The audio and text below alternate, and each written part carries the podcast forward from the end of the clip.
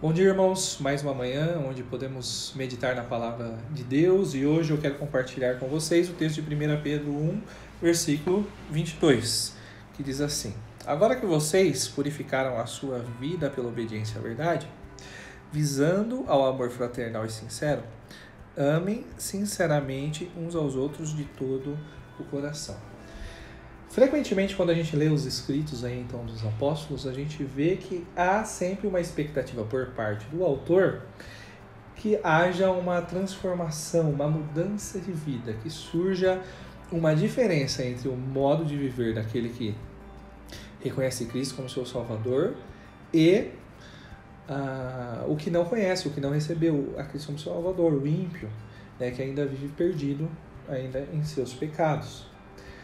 Uh, no versículo de hoje, nós vemos que Pedro usa como argumento de uma vida uh, que revela então a Cristo uh, o objetivo, né, o alvo que devemos ter de nos amarmos fraternalmente, né, e isso fazendo de maneira sem hipocrisia nenhuma e por meio da obediência do, do, de um mandamento, né, de amarmos uns aos outros. Né, aqui nós, eu queria destacar três palavrinhas interessantes para a gente pensar. É, a palavra traduzida aí por amor fraternal é a palavra Filadélfia. Né, o amor entre irmãos, né, de querer bem, de trabalhar juntos, de parceria, de irmandade.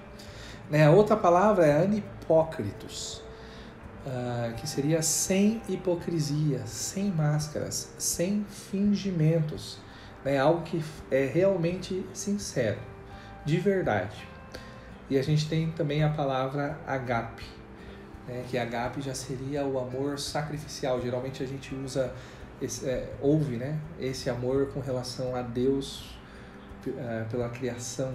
Né? Geralmente a gente uh, estuda ele assim, às vezes a gente até explica ele assim, mas seria um amor sacrificial, que vai além do limite, que se dá por completo em favor de algo ou alguém. Como irmãos em Cristo, então, nós temos a que realmente construir um relacionamento sincero, né? Um relacionamento profundo. Né? Algo que vai, que vá simplesmente além né, de uma tradição que às vezes tem entre virmos na igreja e a forma como a gente cumprimenta e fala uns com os outros, né, algo que vai além de uma proforma, né, mas temos que ter algo que é feito realmente de coração. Né? E fruto de um coração que foi transformado, de um coração que obedece a Deus ao ponto de se sacrificar então em benefício, em favor do seu irmão. Veja, nós somos um corpo, né? E a nossa ligação, ela está além de afinidades que nós temos? Ela está além de uma ligação sanguínea, ela está além até de estar no mesmo lugar. Né? Nós estamos unidos em Cristo e, portanto, unidos então uns aos outros.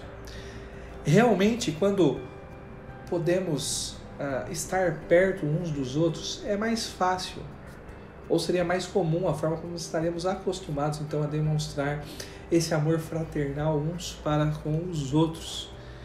Uh, mas nós temos essa obrigação, esse alvo e o dever de amar uns aos outros, mesmo nós estando, estando é, mesmo nós estando distante uns dos outros. Né? Como você tem amado os seus irmãos hoje, né? os seus irmãos da família de Deus. Mais uma vez, então, irmãos, eu queria te desafiar, da mesma forma como eu fiz semanas atrás, né? a mandar mensagem ou ligar, né? Às vezes ligar torna a conversa mais dinâmica, mais íntima também. Uh, ligar para três irmãos, né? Uh, veja como eles estão, né? veja uh, se há alguma oportunidade que você possa servir esse irmão, a sua família, né? Motivos pelo qual você pode estar orando para ele, né? Então ame esses seus irmãos até o fim, né? da mesma forma como Cristo nos amou e como nós então devemos amar né? e que isso seja sempre sincero, reflexo de uma transformação do coração e de obediência né? ao mandamento que temos de amar uns aos outros.